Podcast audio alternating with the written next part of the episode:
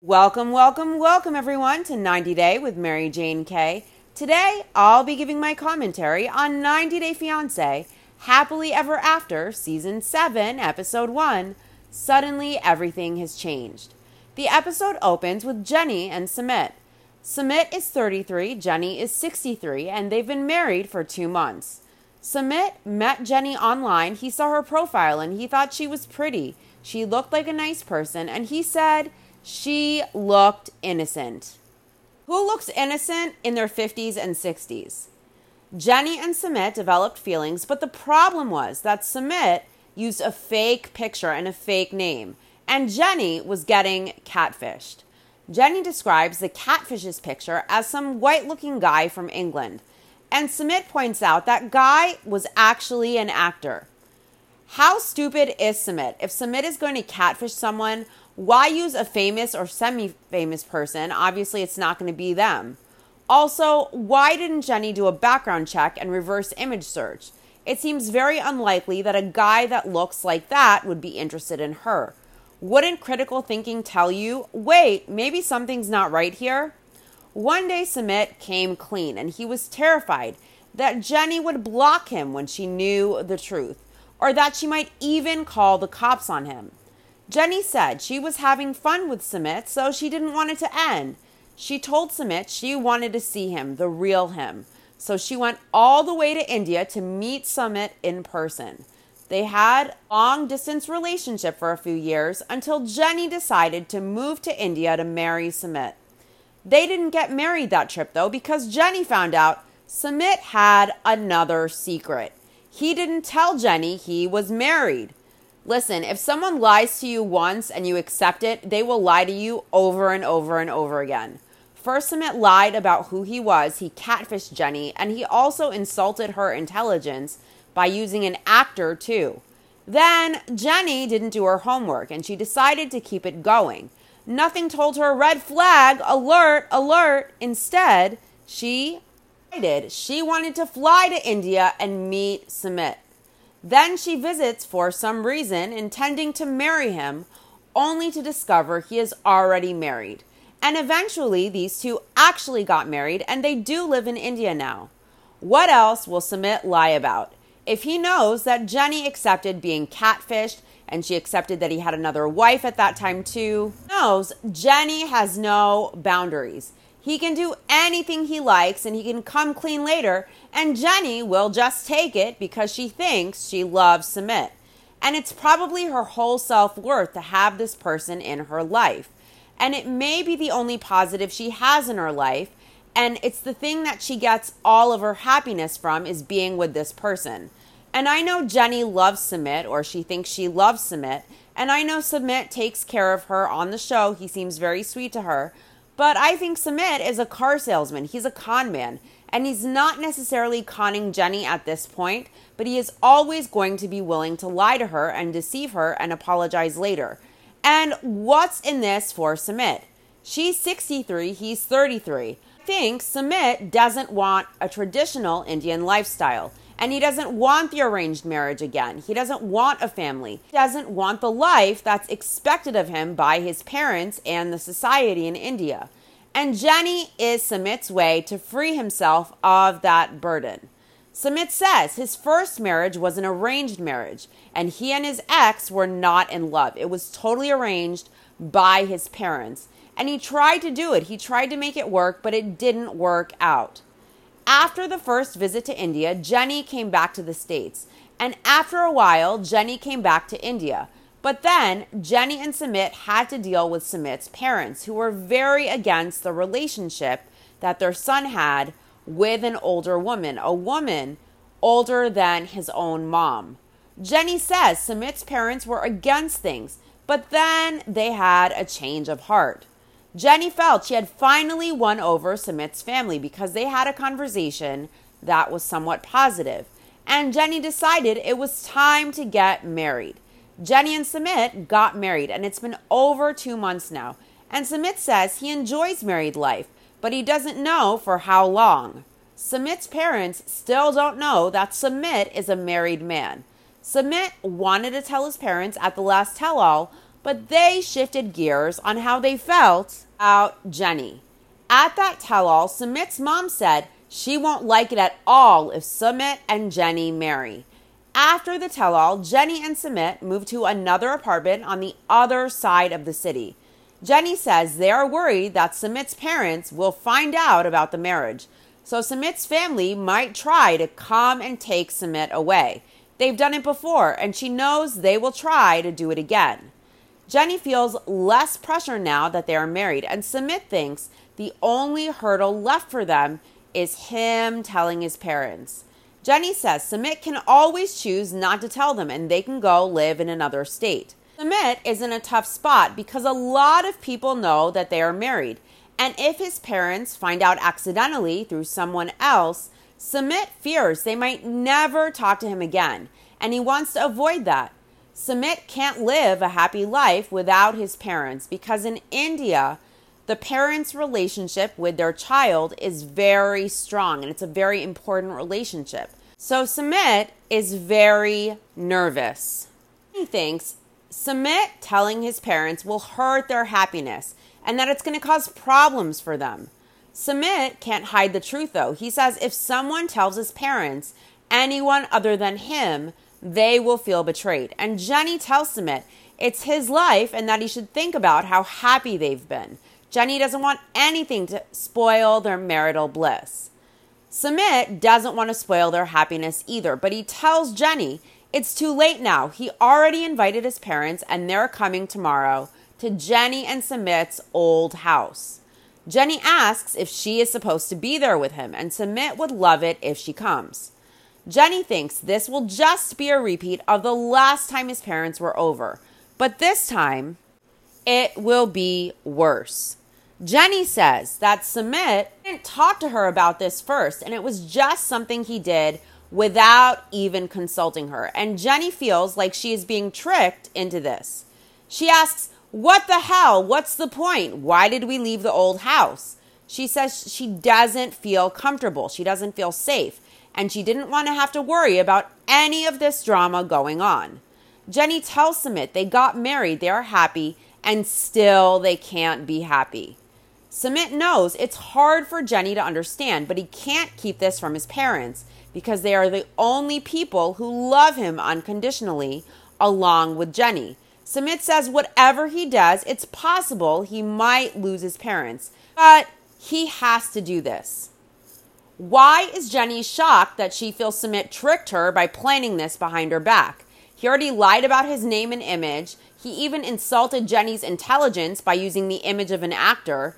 She still flew to meet him and marry him, and then she found out he's already married. She also let that go. She had to pull teeth to get Sumit to actually marry her, and his parents are against it because not only is Jenny an American who is 30 years Sumit's senior, but in Indian culture, they do arranged marriages. And the husband and the wife live in the house with the parents. And there's a huge stigma and societal shame for his parents because he divorced the first girl and now he's with Jenny, and it reflects on the parents in society and also Sumit and the bond he has with his parents. And the bond that parents have with their children in India is so strong. So Sumit values his parents, and this is very big to him to have them accept him and love him, even if he doesn't want to have a traditional Indian life. So I know that Sumit's parents don't like Jenny, and Jenny doesn't like them. And I get Jenny not wanting stress and drama, but if Sumit wants to try and work things out with his parents, if it weighs so heavily on him and it's important to him, she doesn't have to be positive about it, but she shouldn't discourage him from talking to them just because she wants to live in marital bliss with no drama.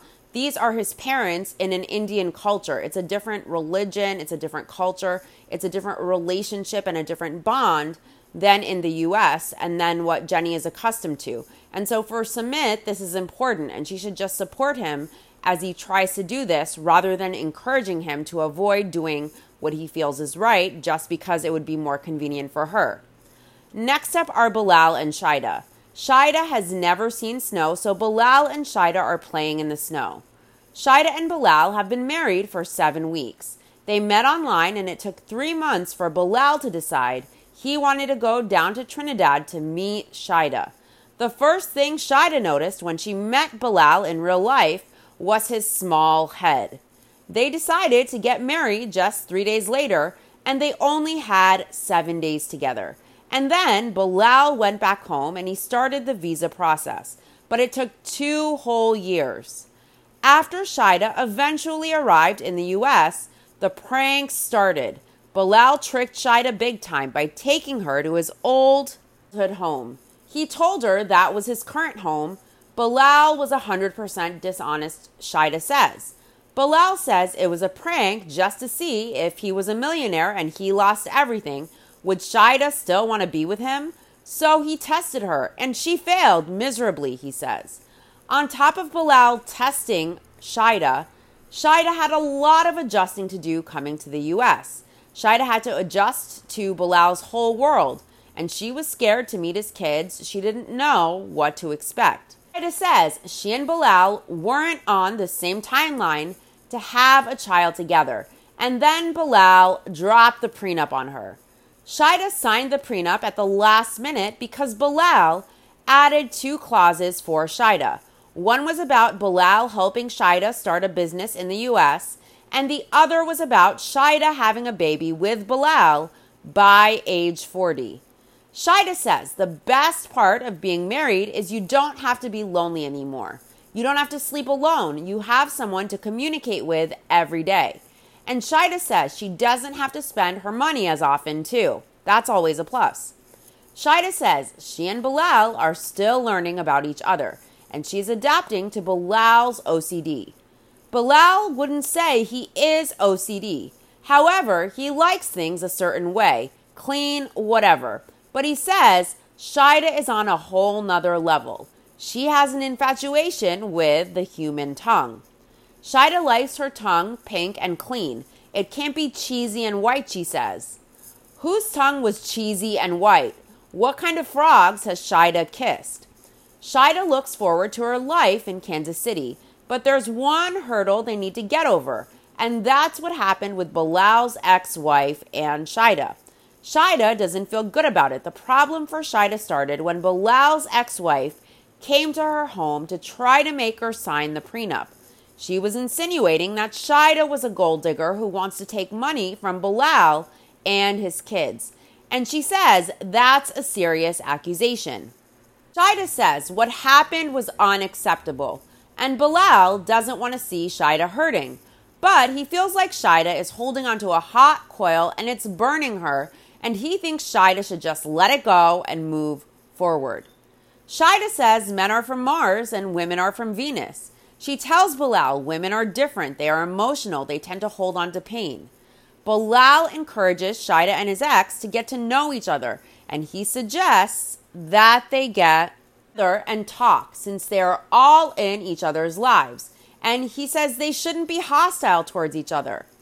Shaeeda says when she came to the US, she knew Bilal was a package deal. He came with kids, he came with an ex wife and he wanted things to be friendly between everyone for the sake of the kids.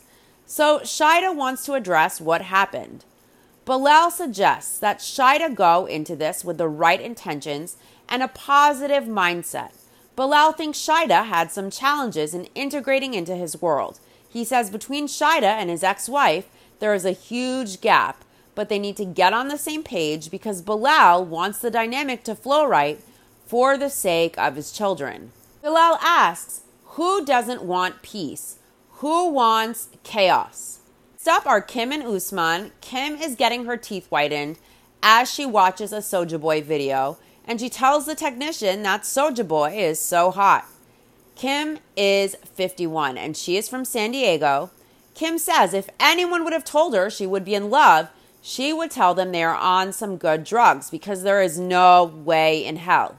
Kimberly was married for 20 years, but it was really bad. And after that, Kim said she would never get married or fall in love. She would just bang somebody every once in a while. And then she met Usman. Kim met Usman online. He is a 33 year old Nigerian rapper and an up and coming star. Kim doesn't even know what she was thinking when she DM'd him, but a few days later, he video called her. They talked that day for three hours. She started off as a fan, then a super fan, then a friend, then a potential girlfriend. And then Usman invited Kim to Tanzania to watch a music video shoot, and she knew this was her chance to go from potential girlfriend to girlfriend. Usman had reservations about Kim. He wanted to get to know her first. They flash back to scenes of Kim perving on Usman, begging him for sex, asking why he won't bang her, telling him to admit he doesn't want her. And Usman tells her if he didn't want her, he wouldn't invite her. Kim says she had to jump through hoops to make Usman her boyfriend. But hashtag she wins. How the fuck is this woman winning it all if she had to jump through hoops and beg and plead for this man to be with her? That means that that man doesn't really want her if it's like pulling teeth. And as a woman, if you back yourself, you won't ever chase a man that doesn't really want to be with you and get them to make you theirs like pulling teeth. Any woman who respects herself will know that she doesn't deserve a man who doesn't want her enthusiastically. Second, it's really gross to beg someone for sex over and over. Take the hint. Also, the hashtag I won is super cringe and pathetic. Usman is a human being, not a trophy or a prize to be won. And is it really winning if you have to chase a man down and beg them to screw you and they do it very reluctantly just to shut you up? Kimberly jumps all the way in the pool with Usman, and Usman has barely dipped his toe in deserves better for herself, and Usman also deserves to be with a woman that he is enthusiastic about. Kim found out that Usman was in a relationship with Zara when she and Usman first started talking, and the music video he shot when Kimberly was there in Tanzania was for a song Zara about Zara, of course. Kim reacted by meeting Usman and dumping a glass of water on him when she found out, like an angry 15 year old. Kim says even though she was upset, she still loves Usman and she still wants to make things work. When the trip ended, things were shaky between Kim and Usman, and Kim didn't know how things would play out. Kim felt like Usman and her needed time apart after Tanzania because it was so intense, and they had lots of issues to work out. At the tell when Kim found out about the video chat between Usman and Zara, it hurt her deeply. Usman apologized and he invited Kimberly to Nigeria, and Kim decided that she loves Usman and she wants to find out what the future holds. While Kim was in Nigeria, Kim wanted to find out if they are really boyfriend and girlfriend, and she wondered, does Usman really love her? Usman treated Kimberly like a queen, and now she has 100% confidence in Usman. He has proven himself to her. Kim meets with her friends, and they are super leery of Usman. In Nigeria, Usman commented to Kim that her teeth were yellow. So we learn that's the reason why Kim just got her teeth whitened. She got that done just for Usman. And Kim tells her friends that Nigeria was amazing because she and Usman got so close, and Usman invited Kim to come back to meet his family and his mom. So Kimberly will be returning to Nigeria in a few days. Kim says the fact that Usman invited her there to meet his family means a lot to her. So Kimberly announces that she is going to pose to Usman on this trip. And you can tell Kim's homegirls know Kim is very naive and that Usman is totally taking her for a ride. Kim loves him. She wants to propose and she tells her friends that she thinks it would be different for her to propose as her friends sit there staring at her in disbelief. Her friends ask if she is moving to Africa. And Kim says she would just do the K1 visa process with Usman and bring him to the US. And Kim's other friend brings up that Usman wants kids. And she asks if they talked about a second wife because Kim is past the age where she can have kids. And Kim says since she can't have kids, she and Usman would include a second wife that Usman would have children with. Kim knows it sounds crazy, but women there are brought up to do this and Kim would be the first wife, so she says she would get all the love and the good stuff. This is psychotic to want love so desperately that you chase a man down and pull teeth begging him for sex that he doesn't want to give, then treating him like an object with an I won, I won, just because he agreed to sex after he was badgered incessantly by Kim to do it. Then she flips a lid when she finds out about Zara. But now she wants to keep Usman at all costs. So, since she can't have kids and Usman wants kids, instead of parting ways like a rational woman would, she would rather keep Usman and let him marry a second wife and have kids with her, provided she gets to keep him. And in my opinion, that's some sick shit. All because she thinks she loves him. But I don't think Kim loves him. She loves the idea of love because there are some women who feel having a man and having a person and having love or their idea of love in their mind will give them all their purpose and happiness and worth in life. So these women formulate a fantasy and they will ignore every red flag and every alert and they will just try to force this to come to fruition in their life by hook or by crook. And they don't love the guy. They love the idea of love and they think they now have a man and they are hot shit. It gives them some worth. They think they're going to be happy. They think they're going to feel good just because of that. But if self worth and happiness and contentment don't come from within yourself first, you will never find love or worth or peace or happiness with another person.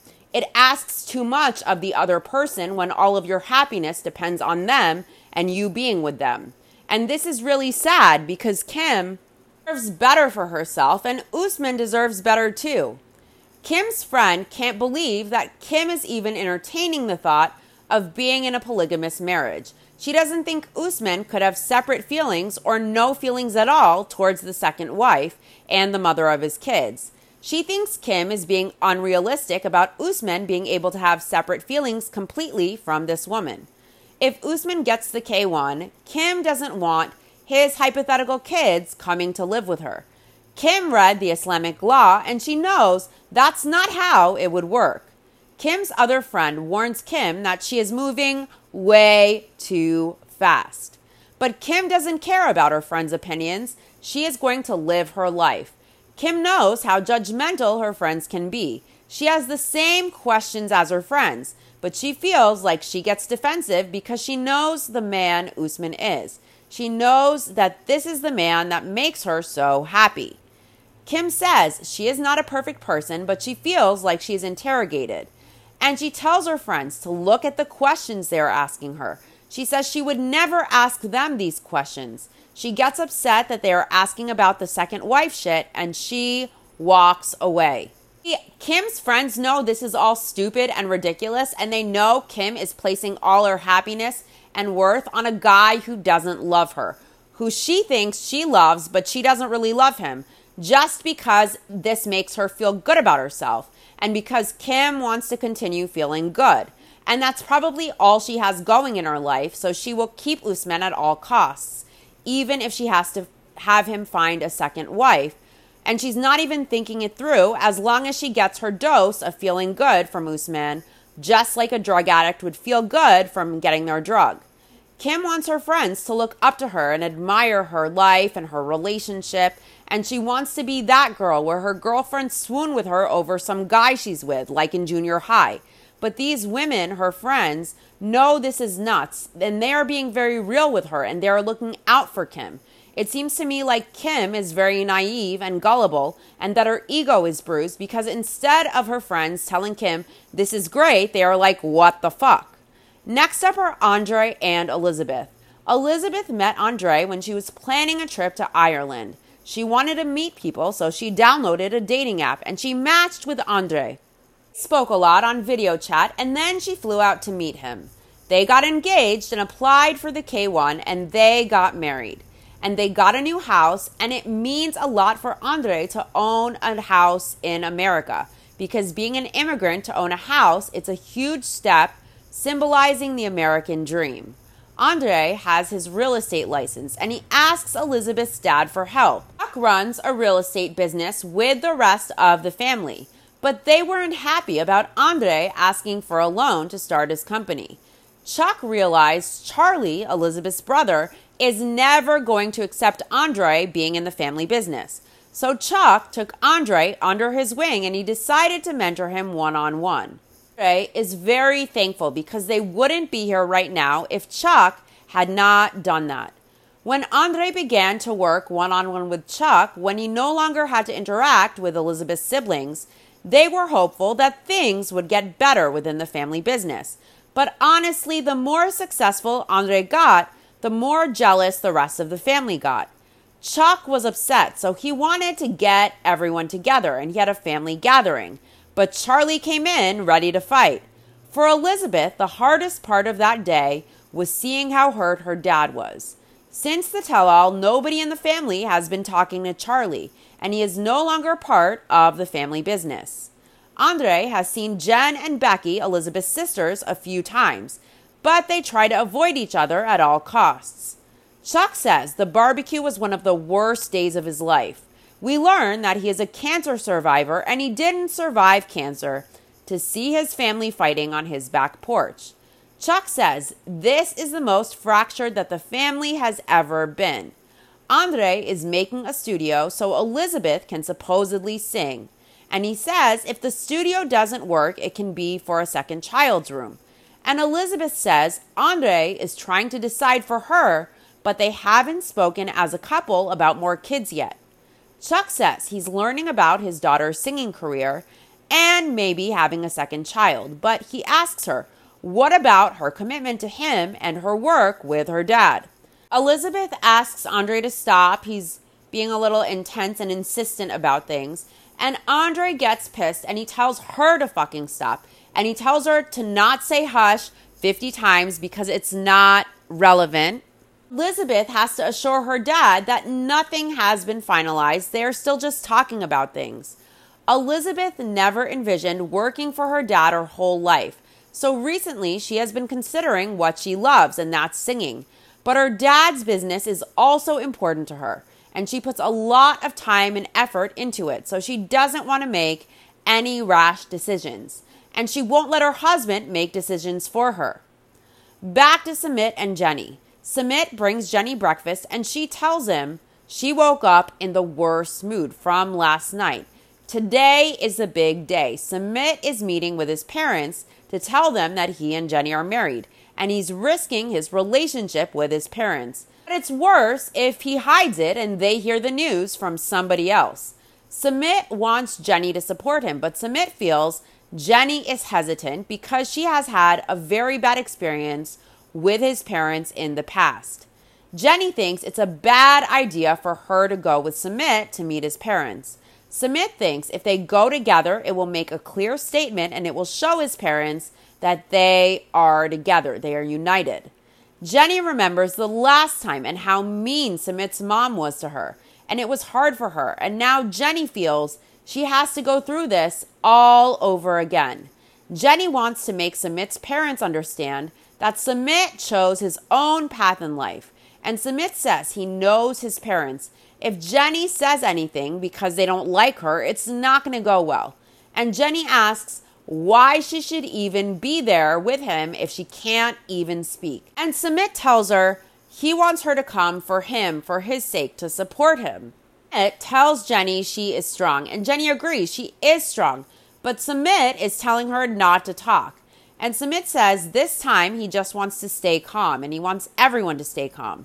And Jenny wants Sumit's parents to accept that she has things to say. She can't just sit there and be quiet. And she says she is supposed to just sit there quietly and take all the abuse. And she wonders how Sumit can even suggest that when it's not good for her. She asks how he can tell her not to even speak. Sumit tells Jenny, as a wife, she needs to understand her husband's situation. Jenny says she would like it if Sumit would be more with her on her side. And Sumit wants to do his best to calm his parents and also support them. Whatever he can do, he will do. Jenny asks, What if she is crying and upset? She says Sumit will be so busy hugging his parents and consoling them as she sits there and cries by herself. Jenny can be annoying sometimes know that his parents hate her and it's a different culture and this is a very deep thing and this is a very difficult thing. But Jenny doesn't seem to understand that she already got what she wants. She is Sumit's wife. She is married to Sumit. And Sumit just wants to try and keep some type of relationship with his parents. He loves his parents, even if they don't like Jenny. So he wants to do this respectfully and he wants to deliver the blow that he's married while also supporting his parents because for his parents, they will be shunned in their society. They will be looked at as bad people just because their son chose a non traditional path. And so he knows this and he wants to also support them because his choice affects them too. It affects their social circle, it affects his parents' place in society, it affects their whole life. And it's not just that they are upset that their son married a woman 30 years older than him from America. It's much deeper than that. And it affects them, and a parent child relationship is different than in the US. Things are different in India. Jenny should try and respect that. And instead of just supporting Sumit, she wants to complain that he might be comforting his parents as she is upset by what they say. Jenny only seems to think of herself. She isn't seeing the big picture and she isn't putting her ego aside to just support Sumit, regardless of how his parents feel about her.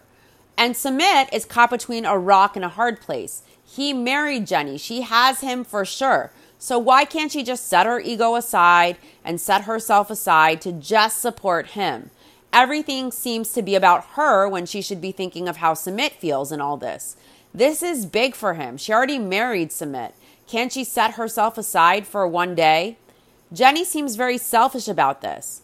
Jenny is worried that Sumit is more on his parents' side, and Sumit asks her why she needs to prove that she is always right. Jenny raises her voice and she says she is just thinking about what is going to happen. She points her finger aggressively and she tells Sumit and she's yelling at him now. Just listen to me, she says. She says she always has to listen to him, but he doesn't ever listen to her. Jenny says she knows what is going to happen. She says Sumit thinks his parents will accept it and things will be fine, and it's not going to go that way. Sumit asks if that means that he should stop trying with his parents. He explains these are his parents, and Sumit explains if he wants his parents to be with him and to love him, he has to always keep trying with them and he also has to keep Jenny happy as his wife. Jenny warns Sumit to treat her as his wife, and she tells him not to abandon her for his family. And when he tells them he is married, Jenny fears will reignite the anger and things will get ugly. Back to Kimberly and Usman. Kim doesn't feel good about the situation with her friends. She's just walked out and taken a moment for herself. She says they're supposed to be her friends and she doesn't interrogate their lives like that, so she wonders why it's her life that's being interrogated like this. She doesn't know all the answers, but she knows how she feels about Usman. She asks, why can't that just be enough? Her friends are laughing at the table. They think it's stupid. They don't know why Kim gets so mad at them. Kim rejoins her friends again and she tells them that she feels that anytime she talks about Usman, it's negative. And her friend explains that they are just protective of her because she has been in shitty relationships where she has not been treated very well. Her other friend says this is their job, so they ask the questions. Her friend says Kim is mentioning a second wife and kids, but she wants them to not ask questions about it. Kim agrees it's a lot to digest. Kim's friends say the moment Kim hears something she doesn't want to hear, she can throw a fit and it's not okay. Her friend says her two year old son doesn't even do that. And she says maybe Kim gets so defensive with them because she doesn't have confidence in her relationship yet. But she wants them to believe that she does. And she wants to believe she has confidence in her relationship, but she isn't there yet.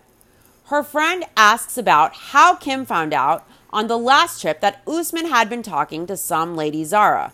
And now Kim and Usman are supposedly 100% committed fully, according to Kim. And her friend asks how Kim knows that. And Kim says she just knows. And her friend makes Kim promise that before she proposes, that she makes sure that Usman isn't talking to any other women. She tells Kim she has to ask Usman these questions about the second wife and the kids, her other friend says the reason they ask Kim these questions is that they are just looking out for her best interests. Kim admits she doesn't like it when her friends question her. She gets defensive when it comes to Usman. But she too has questions about the relationship, like about what will happen when she and Usman do get married with the second wife, and everything. Kim wants to propose, but until she gets some answers, it's not going to happen, she says. Next up are Yara and Jovi. They've been married two years and they have a 17 month old daughter together. Yara and Jovi met on a travel app. They talked for three months on WhatsApp and then they met in Budapest. They had an awkward first day and he didn't trust Yara, so he slept with his wallet, passport, and cell phone under his pillow. Four or five months after that, Jovi proposed, and the only option for them to be together was for Yara to come to the US. So she applied for a K 1 and she was approved. Yara hated living in New Orleans. At first, she says it was dirty and it was nasty. They got married, and seven months later, they had baby Mila, and it was the best experience of Yara's life. After Mila was a month old, Jovi had to go back to work. And when he got home, Yara moved to an area in the woods that wasn't in the city. And she did it to keep Mila safe. Yara wanted Mila away from the city, away from all the partying and the drinking. But Jovi says having a baby didn't have to mean their lives had to end now. Jovi misses the old Yara, but Yara says when you become a parent, you have to be responsible. But she tries to loosen up a bit to show Jovi that they can still have fun together. Yara is going to go out with friends, and Jovi complains that he feels like he's just the babysitter now. Jovi just got back from working, and Yara has a new routine of going out with friends that she just made, and Jovi understands that Yara watches the baby while he is away working, but he would love to come home from work and have fun with his friends, or more importantly, he would love to spend time with Yara. Jovi asks Yara if she thinks it's fair to just go out and do what she wants, as he gets stuck at home with the baby all of the time. Jovi thinks he and Yara should both be doing the same thing. Yara wants Jovi to be happy that she finally found friends. Jovi doesn't like these girls. He thinks they're influencing Yara in the wrong way. He says these girls stay out all night, they never go home, and that isn't the kind of people he thinks Yara should hang out with. Yara tells Jovi her best friends are in the Ukraine, where he took her from, and she only ever gets to speak to her 17 month old Mila. She's afraid she will start talking like a baby because she has no one to talk to but Mila when Jovi is away. Jovi wants to come home from work and spend time with his family. And Yara doesn't think her going out for two hours should be such a big deal to Jovi. Jovi says every time Yara goes out, she is gone for way longer than two hours. And he warns Yara not to make this a habit. Yara explains she was staying home with Mila, so if she decides to go out once in a while, it's Jovi's turn to watch her. Yara doesn't go to party. She just goes to have a few drinks with her friends. She says she doesn't go to lose her shit in the strip club, so it's a different story than the way Jovi likes to party. Yara says Jovi makes her feel like she is a shitty person because she wants to get out and have fun. Jovi asks Yara to be reasonable to come home by a decent time. Jovi says he's jealous because he is stuck at home while all of Yara's friends get to hang out with fun Yara. And Jovi would prefer that he and Yara go out together, but they don't find time for each other anymore. And Jovi thinks if they didn't have Mila, they would be divorced already. If he and Yara don't spend more time together, he fears their marriage will fail. Next up are Elizabeth and Andrei. Elizabeth meets up with her sisters and her mom. She has been distancing herself from her family recently because of everything that happened at the family barbecue last year. It's been at least six months since she spent time with her sisters and her mom.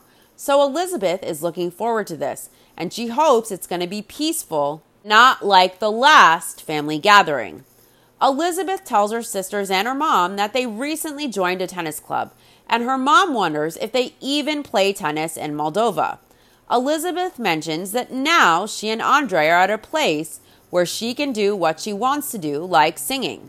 Her sisters seem skeptical as Libby explains that she has been trying to figure out what makes her happy that isn't so stressful, and she loves to sing. Andrei supports Libby following her passion. Libby doesn't like Andrei's approach though because she feels it is like he is giving her permission to step down from working and to do her own thing. And she feels she doesn't need his permission. She's a grown woman.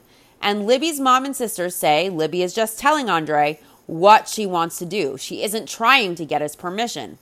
Libby's sister fears Andrei might get in the way of Libby's plans, and she is suspicious of Andrei supporting her sister's dreams. It makes her wonder what is in this for Andrei. Libby's mom mentions that Charlie, who has been estranged from the family for half a year, he misses everyone, and she asks Libby and her sisters if they're at a place where they are ready to talk to him to allow him to apologize. Sisters have all told Charlie how they feel, and they told him they want Charlie to get help, and then after he gets help, they will come back around. But Charlie still hasn't done that, and Libby explains that drinking is a huge problem for Charlie, and she says her mom is 100% in denial about it. Libby and her sisters miss Charlie and his wife too, but they don't want to be involved in it for their own mental health. And they also don't want to sweep this under the rug like the family usually does. Not this time. Libby's mom thinks her daughters are being judgmental. She thinks it's very judgmental of them to do this. And Libby explains that just because Charlie is their brother, it doesn't mean they have to put up with his bullshit as grown adults who have their own families to consider. Libby's mom wants to get a mediator or a counselor to come in so everyone can sit down and talk. Libby's mom wants them to find a common ground to get past all of this. And Libby's sisters feel their mom is ignoring Charlie's drinking problem. Her mom has a big birthday coming up and she wants all of her kids together at the same place at the same time for the birthday. Libby's mom feels stuck in the middle. She loves all of her kids the same and she hopes they will all be able to make it to the birthday. Back to Shaeeda and Bilal. Today, they're meeting with Bilal's ex wife. Bilal would love for Shaeeda and his ex to get along because of his kids. His kids mean everything to him because peace is so important for the entire family. He wants everyone to bury the hatchet and move forward. Shaeeda is going into this being very open minded. She wants an apology from Bilal's ex wife, and then she wants to put this thing to rest. Shaeeda wants to move past this with Shaeeda for the sake of Bilal and his kids. But at the same time, she says she isn't a second class citizen and she won't be pushed around. After the incident happened, Bilal met with Shahida. Shaeeda says she gets upset every time she thinks about how Shahida behaved in her kitchen. She never did anything to her, but she feels disrespected by her in her own home because Shahida mentioned things that were none of her concern. Bilal says Shaeeda can hold on to it or let it go. Shaeeda says if Shahida hadn't acted that way, she would not have anything to say. Bilal feels the Muslim thing to do is to forgive his ex wife if she apologizes. Shaeeda feels it's good to move forward, but she says she's nobody's fool and she feels a divorced wife should not come into her ex's house to tell the new wife anything she wants. Shaeeda, Bilal's ex wife, was wrong in how she interrogated Shaeeda over the prenup. I think she should be making sure her kids' assets are protected and that the prenup got signed eventually. But she did come on much too strong with Shaeeda, bringing up the prenup in her home and bringing up that Shaeeda didn't have assets while Bilal has more assets. And she said all kinds of things when all she had to make clear to Shaeeda was it wasn't about her thinking Shaeeda is a gold digger, but she just wants to be sure her kids' assets are protected should Shaeeda and Bilal divorce. She should have talked to Bilal about making sure to protect the kids' assets in the event of a divorce, but she should not have gone to Shaeeda directly or mentioned it in the manner she did. Bilal wants Shaeeda to move on from it, and Shaeeda says she has given up a lot to be here, and now she is Bilal's wife. She wants Bilal to see this from her point of view. She doesn't want Bilal to jeopardize the relationship he has with his kids, but she wants Bilal to be on her side. Bilal says they're always going to be in each other's lives. His ex is the mother of his kids. He feels it's very unhealthy to have bickering. Bilal bought Shaeeda and Shahida the same book on how to get along in a blended family. Bilal is a bookworm, we learn, and he makes Shaeeda read a book or two every month. Shaeeda thinks Bilal thinks just because he gave her the book that it's just going to make everything better. And Shaeeda tells Bilal that he has to deal with his ex for the kid's sake, but she doesn't have to deal with her. and she didn't come to the US to have anything or anyone disturbing her peace. So if things go sideways, it's Bilal's problem, not hers. And Bilal snarkily responds that that sounds like a supportive wife. And Shaeeda says she isn't the type to deal with baby mama drama and she refuses to be a part of it. Bilal wants to be on Shaeeda's side. When he first met Shaeeda, he let her know it was a priority for him to have peace with his ex wife because kids are his top priority. So Shaeeda has to be willing to accept peace if things don't go well today. Bilal says he could be looking at a steep uphill battle. Next up is Yara. She meets her friends. She met them a year ago and she likes them because she is very opinionated and vocal. She says what she thinks just like her friends do. Yara tells her friends that she told Jovi he needs to be happy for her because she finally has friends to go out with. Yara thinks Jovi is being selfish. She understands that when he is at work, he isn't away partying, he's not out with friends, but when Jovi is gone, she is a single mom alone and she doesn't get to go out. So she thinks Jovi needs to support her. Yara's friends suggest a girls' trip, and Yara says Jovi won't like that. They share locations, and he will check every second on where Yara is. And Yara's friends tell her they don't share their locations with their husbands or boyfriends or their people, and that it's not a normal thing to do. Jovi asked Yara to share her locations with him initially when she first got to the US because it was a very scary place and she knew she might get lost and he still checks her location now. And as a mom with a toddler and no driver's license, she says it's hard to leave the house anyways. Yara tells her friends she doesn't understand why Jovi has this trust issue, and they tell her it's because she is out of his league. One friend says Jovi isn't crazy attractive. She says Yara is much cuter, and they tell her there's more of world to explore. Jovi chooses to go to the strip club all the time, anyways. They even suggest that Yara could find a man that would love to be with her and take on the baby as well. I don't know if I like these friends. Jovi reminds Yara of her mom, she says, and she says she finds him attractive. Yara mentions that she is much less confident. She says having a baby changes your body, and your boobs after breastfeeding change a lot. So she says her boobs are really tired and they need help. She says before her pregnancy, she was very confident, but now she isn't so confident and she wants to fix her body to feel more confident. And Jovi is very blunt. He tells her things like she doesn't look nice, that her boobs don't look nice, and she thinks getting a boob job will make her feel more confident to improve her sex life because it's hard to feel sexy when your husband criticizes you. Next up are Jenny and Sumit. They are cleaning out their old place because Sumit's mom is a clean freak and Sumit's parents are coming over, along with Sumit's brother and sister in law, so Sumit can break the news that he and Jenny are married. Jenny says the last time Sumit's parents visited, all she got was criticized about how dirty house was.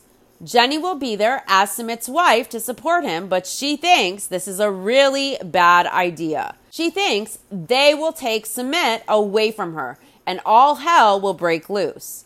Sumit says his parents never really liked Jenny, and he knows this will break their heart. He hopes his parents can see how happy he is with Jenny, and he hopes he doesn't have to lose the relationship with his parents. Jenny brings out tea as Sumit and his brother and his sister in law and his mom and dad are all seated. And Jenny complains that she is so hot from being in the kitchen. And Sumit's mom snarkily asks you're hot from just making tea, almost as if Jenny is weak for feeling hot. And Jenny explains that she was in the kitchen for a while. And Sumit's mom says, Well, one has to do it. Sumit's mom asks Jenny how she is. And she says she is well in Hindi. And Sumit's mom mocks her, saying it sounds like she pressed a button with the way that she said it. Sumit's mom tells her daughter in law to look at how fat Jenny's arms are in their language. And Jenny tries to be nice and she asks how everyone has been. And Sumit's dad is retiring in January, so she congratulates him. Jenny says Sumit told her not to speak, but he isn't saying anything at all, and it's awkward and it makes her feel even more nervous. And she just wishes Sumit would start talking so they can get this over with.